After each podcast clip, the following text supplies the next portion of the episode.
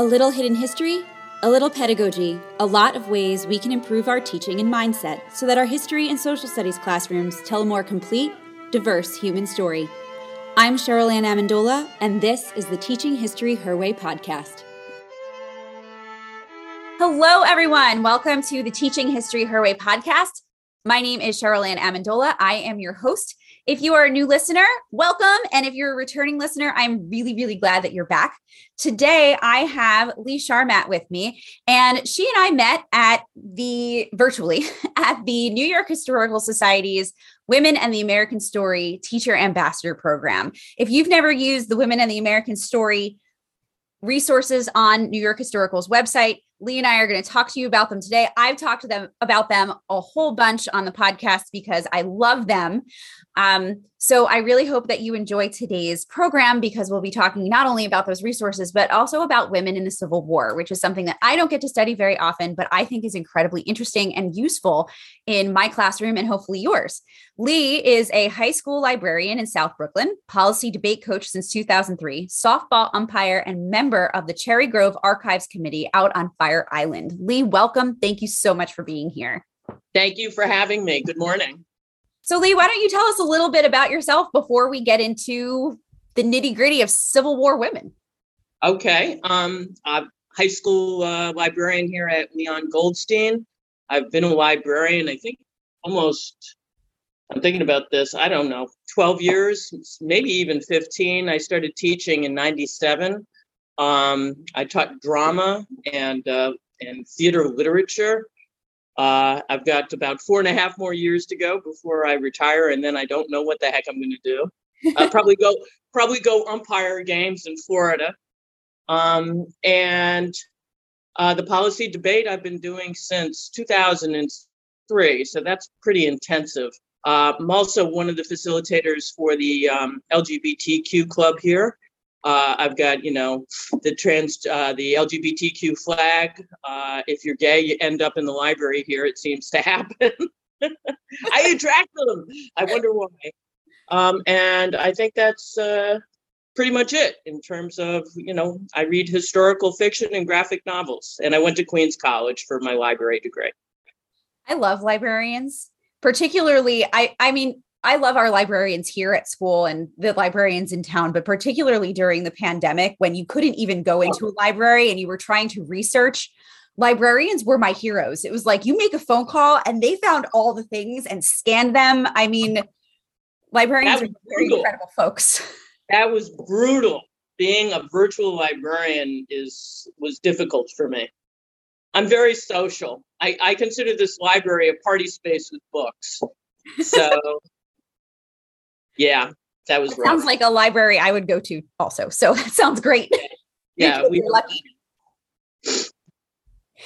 So Lee, from the before Lee came on uh, to the podcast, she sent me a slideshow of one of the programs that she did for Women and the American Story about Civil War women. And I got to read it beforehand. And one of the things that I learned from her is that there were over 400 women who fought in the Civil War. I had no idea that there were that many. I've known a, a couple through my reading, um, but 400 is quite a lot.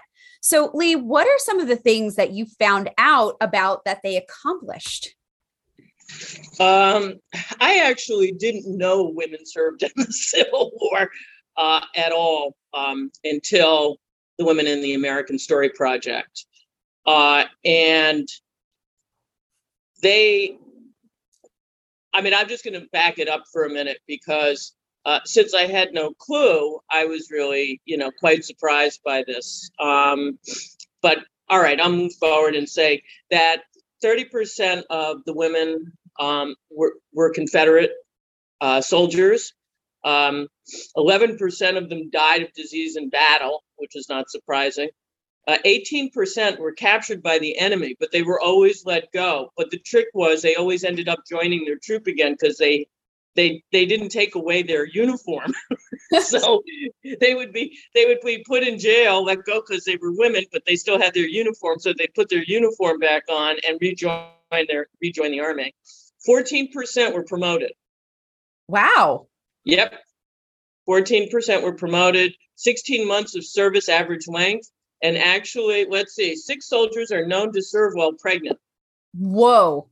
One of them actually gave birth while serving. Now, I, I really, I don't know how that worked. I mean, clearly, when you went for your medical to join the army, they weren't looking too carefully. So, you, you know, if you had two feet and two hands and, you know, you were above five feet tall, they let you in. Um, but you know, they found a lot of these uh, women also dead in the battlefield with their feet sticking up out of the ground. So you know that's how they. If those are the only, if those are a majority of the ones that you find, you know there are a lot more. Um, also, uh, you know, they fought hand to hand combat. They weren't just drummer drummers. You know what I mean? Yeah. Um, so I mean, some of the women that we that have been identified, other than the major ones that I covered, um, you know, they, their identities were known. We have a Marianne Ann Pittman, uh, Lieutenant Rawley was her, you know, her soldier name. Um, her identity was known, um, and and in some cases, the brass knew the identity, and her fellow soldiers uh, didn't, or it could be the other way around. Um, if, they were, if they were uncovered, if they were uncovered, it was because they were drinking with the boys. so, you know, generally, if you didn't want to get discovered, you didn't drink or gamble with the guys, and you know, you went off to the woods to pig. You went over there. I always wonder, though, you know, if you're in a troop and you see another what you think might be a female soldier. You know, is it one of those I know you know sorts of things? Do you kind of like look at each other from a crowded room and then stay as far away as possible? Right? So you don't get uncovered. I mean, that had to have happened. Um, the thing that I also uh, love about this, I mean, you know, a, a, lot of these women dressed as men before they joined and continued dressing as men after they left. I was going to ask you a, uh, that question because uh, I just wanted to be clear that many of the women that we're talking about, the ones that served at least, that served in combat, could not have served as women. No, and, you were cooking and cleaning and serving as a prostitute, a traveling prostitute, or a spy, uh, or you know. Um, but yeah, the, I mean, it's coverture, right? The whole the whole thing is based on the fact that women had no rights, period. So if you wanted to make a better living, you had to dress as a man. And then when the Civil War came along, it gave women who were dressing as men in order to make a better living because they had no rights whatsoever. It gave them an opportunity to get the hell out of Dodge, you know, and, and make some money and send it home. Um, before I I forget, I wanted to let you know that there are a few women who are known to have voted at that time. Really? So, yeah. So obviously, before uh, suffrage, um, they dressed as men and they went in and voted for Lincoln. so um, I think that's cool, and those women have have been identified. You have Martha Parks Lindley voted as a man, Mary Smith. Uh, but you have to remember the only reason we know about these people is because they were literate or something got published about them. Right. Right. If you didn't know how to read or write and you couldn't um, you couldn't tell your story, then you know uh, nobody knew about you. So we we have a few examples, right? I have my little book collection now.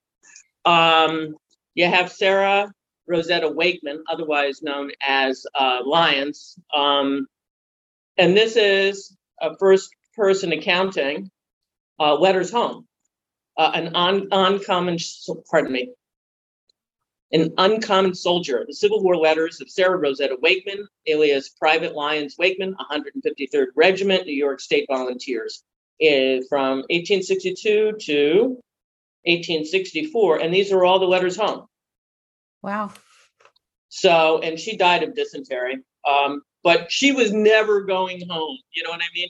She is, she was so thrilled and found her independence and was so proud that she's like, she would have never gone home. Back to what? Her family was abusive. She had no rights. She would have just, you know, gone west, I suppose. Um, she's also on a poster we have in the hallway, an LGBTQ poster for the military. And and it's funny, that poster, I put that poster up and I put it up a bunch of years ago and I never realized she was she, right? Yeah. Um, and there's nothing in this, you know, there's a saying, just because we don't know doesn't mean it's not so, right? Um, but there's nothing in this book that would indicate that she was gay or trans. Right. So uh, there has to be something somewhere else that I missed. Or we make the assumption that because she looks butch as a soldier, she has to be trans or gay. So I don't know the answer. I, I suppose whoever's listening to this, if you have the answer, let me know. Because then I can include it, you know, to be Well, I was fair. gonna- I was going to ask you that earlier when you had said that many of the women who were dressing as men to fight were dressing as men before they um before they joined Right. the army. So is there any documentation that you found about LGBTQ women in the Civil War? Is there anything that you came across where someone was in fact trans or was in fact gay? Well, we have two examples. Um, one is Albert Cashier, the story of Albert DJ Cashier. Um, there's a children's book out on that. It's really very pretty. The Fighting Infantryman. Um, dressed before came from Ireland with I with their father. Um, dressed as a man or a boy first, then a man. So was in essence in male clothing a majority of, of his life. Uh, there is never got married, no documentation as to children. Uh, they weren't literate. Um, and they got they something they got ill. They had an injury and had to go to the hospital long after the Civil War, and they were discovered to be female. And at some point, Albert got uh, dementia, and the the hospital forced him to wear female clothes. And his his Civil War uh, compatriots actually came to his rescue, and he he is buried in uniform as a man. Um, in a uh, I forget where. I'd have to look it up, but um, as uh, a soldier. Thank goodness So- for for his army friends. yeah, his army friends came to his rescue. Um, so you know, I mean, I have these pictures, and you know, it really, I feel he's not literate, so there's no way he can tell us. Right.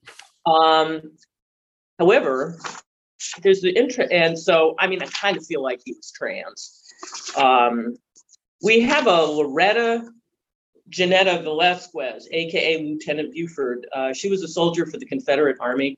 She's hilarious. This book is the, one of the funniest fun books I've ever read. The, Woman, uh, Woman in Battle, uh, first person, a narrative of the exploits, adventures, and travels of Madame Loretta Janetta Velasquez. Right. So she was she was married a couple of times. Uh, her children, she had a couple of children, they died, but she also wanted freedom. Um, you know, and just because uh, she was hilarious because she would dress as a man, she was a lieutenant because she called herself a lieutenant. that was it, you know. Um, and she would go and offer her services uh, to to different generals and get basically, you know, yeah, sure, come fight with us for a while. Um, she was almost caught a few times. She would hide her uniform in a barrel. Then she would dress as a woman for a while and be a spy. And then she would almost get caught and then get back into uniform and go fight again. Um, but she's a real self promoter. And dressed as a man, as Lieutenant Buford, uh, the girls would chase her down the street. They wanted her, as a man, right, to marry them. She would go to dinner at their parents. Oh my gosh. They were all over her. Um, and she loved it. She loved it. Uh, there's this quote, though, um, as a young woman, um, I was especially haunted with the idea of being a man. And the more I thought upon the subject, the more I was disposed to murmur at Providence for having created me a woman. While residing with my aunt, it is frequent it was frequently my habit, after all in the house had retired at night, to dress myself in my cousin's clothes and to promenade by the hour before the mirror, practicing the gait of a man and admiring the figure I made in masculine raiment. Wow. It's visual. yeah. I mean, and you can also get a really good feel for her feelings. I mean, murmuring at Providence for making her a woman. Wow. Yep. Yes, and this is as a very young woman she wrote this. Um, and you know, she ran off at 16, married a man who was killed in battle.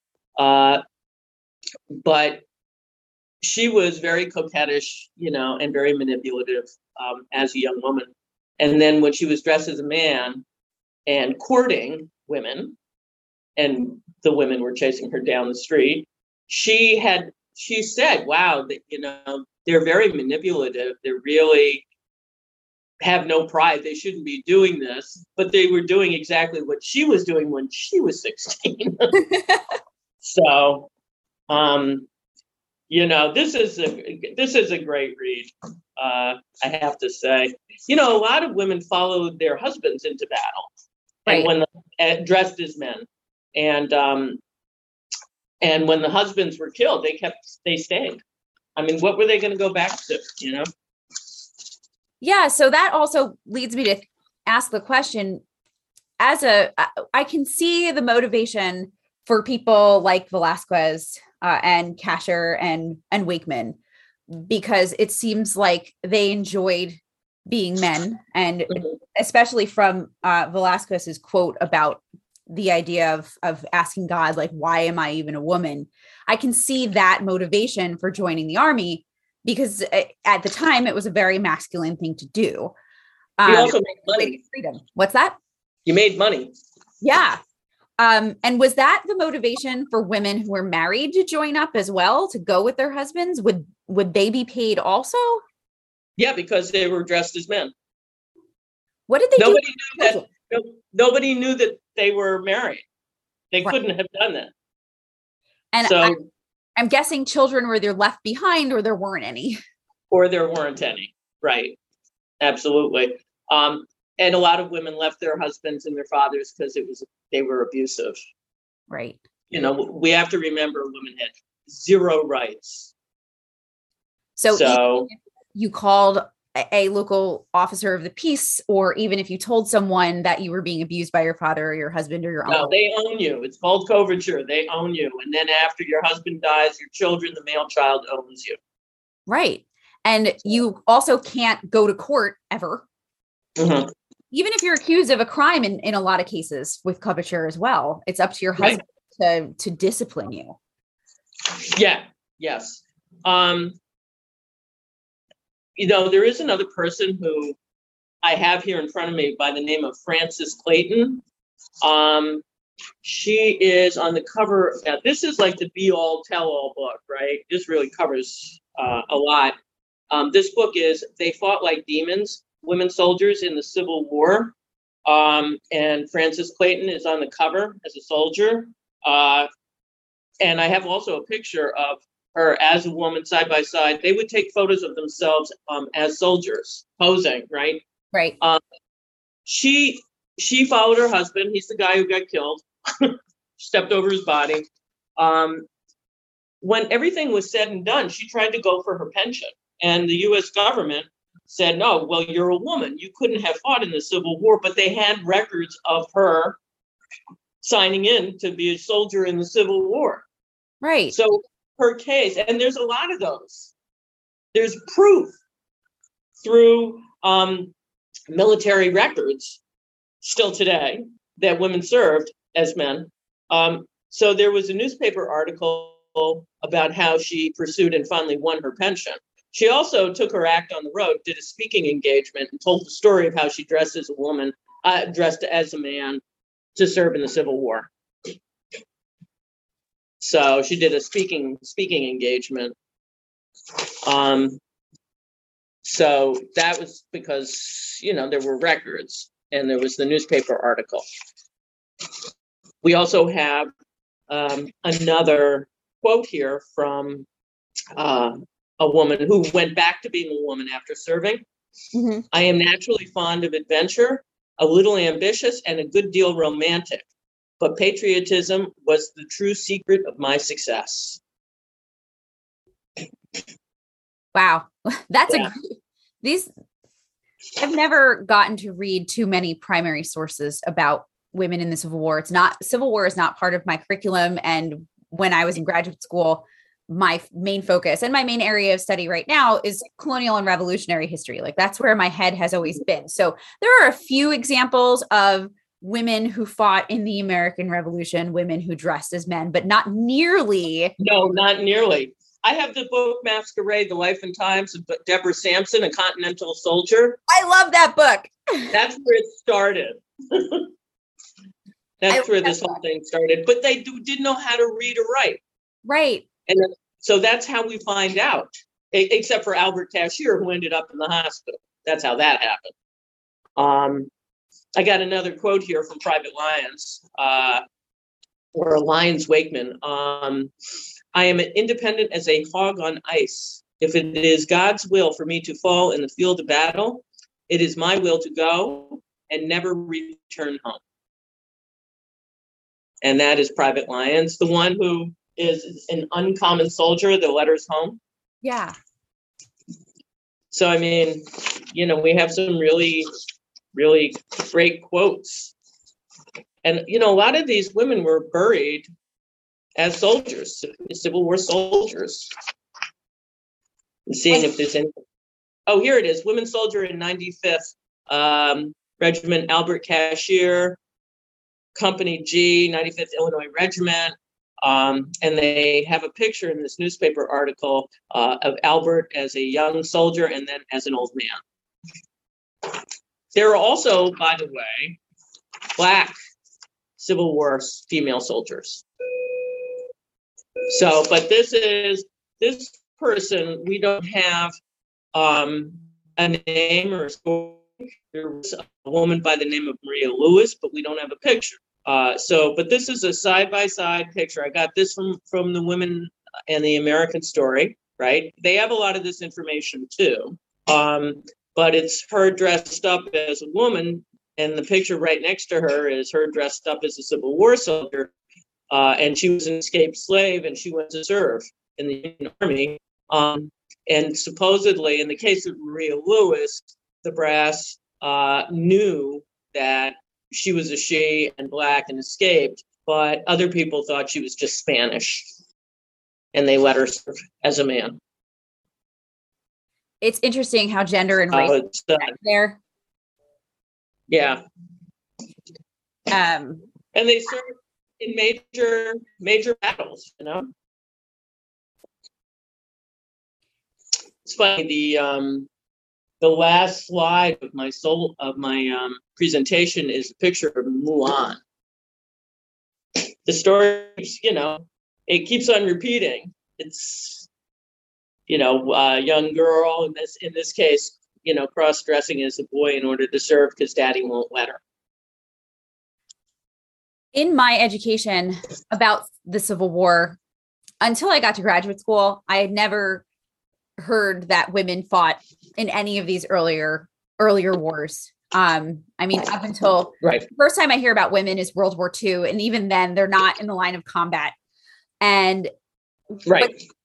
what's amazing to me is that for this entire conversation, I have been sitting here and I've been so excited, and my face keeps leaning in towards the camera to like hear more, and I want to know more. And I'm just imagining what it would be like for a student, for a female student, for a gay student, for a trans student to hear these stories because it's it's about you and all of these heroic brave things that you've done, but also hearing about people in history who are feeling the same ways as you do. Eh, So, in my case, it's the idea of independence and the idea of how freeing and wonderful it is to do something on my own. Like, I did that. and someone right. well, I couldn't. I um when I was assigned civil the Civil War at WAMS, you know, I was like, oh geez. I mean, it wasn't it I was not a great student in high school. So if and when they were teaching it to me, I remember nothing and I didn't care. Um, but this particular uh, story within the story is what made me care. So I actually was able to learn a lot more about the Civil War than I knew because of women serving as Civil War soldiers. Right? It's a feminist perspective. It's a it's a gay, a lesbian, a trans perspective, which is what interests me. So it's the story within the story. Uh, that and so you might get a student who you know really hates history or you know gets bored with civil war rebel and will have these stories to actually make it more interesting same thing with world war one and two you know for me i enjoy reading about you know margaret bourke white and you know uh, even though she wasn't gay you know but women and and the um, gay and lesbian you know gay men and lesbians in world war ii i've got that book so like i have this whole collection because that's the interest I have in in U.S. history. Um, so I was hoping to get Stonewall, but I already know a lot about Stonewall. so this really opened up my eyes, um, and I was uh, I was uh, very thankful to have the opportunity from the New York Historical Society to be able to do this because I learned a lot. It was fun. I had a good time, and I teach it. I I have taught it uh, as a PD uh, a couple of times, and I've also taught it to. Uh, we have a history class here, and I've also taught it to the history class, right? Um, and I forget if I taught it anywhere else, but you know, I get real excited about it, and um, and yeah, that's pretty much it. So. And I think one of my favorite things to tell teachers about women's history, and I learned this through WAMS mm-hmm. is that women's history can hit all of your standards. You're still teaching standards, but you're doing it from a different perspective. And that to me is thrilling. Yeah, I mean the thing is, is that the kids' perspective is is that you know the roles that women played in Civil War or pretty much any war is nurses, right. nurses and spies and prostitutes, you know, and it's so much more than that. Um, and so this uh, this shows them that you know we're much more than just that that's not to say being a nurse or something is bad i'm just saying it ain't it ain't all that you know so if we could really expand the curriculum to to include women's history you're right it doesn't change anything it just includes more people Lee, this was wonderful. And I really wish that I could just spend more time with you. I mean, I know I'm in New Jersey and you're in New York, and I could like meet up with you whenever I feel like it because I could talk to you about this all day. This was really a wonderful conversation. I learned a lot. Um, and it has me now wanting to go a little bit deeper into the area of history that I love so much because there there has to be more than Deborah Sampson. We just don't know yet. Right. Just because we don't know doesn't mean it's not so. I think that's what I'm going to name this podcast episode because that's fantastic and it's a great it's great to use with students.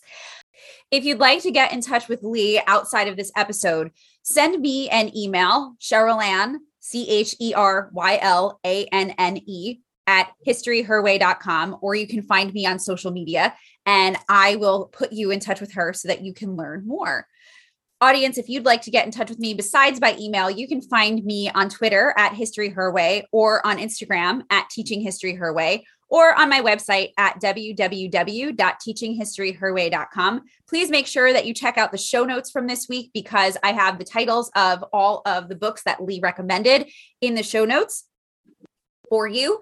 And also some of the names that she mentioned so that you can do some more research. Lee, thank you so much. I really appreciate your time. Thank you. Thank you very much. I appreciate it. I had fun. And audience, thank you for being with us for another episode of Teaching History Her Way podcast. I will see you next week.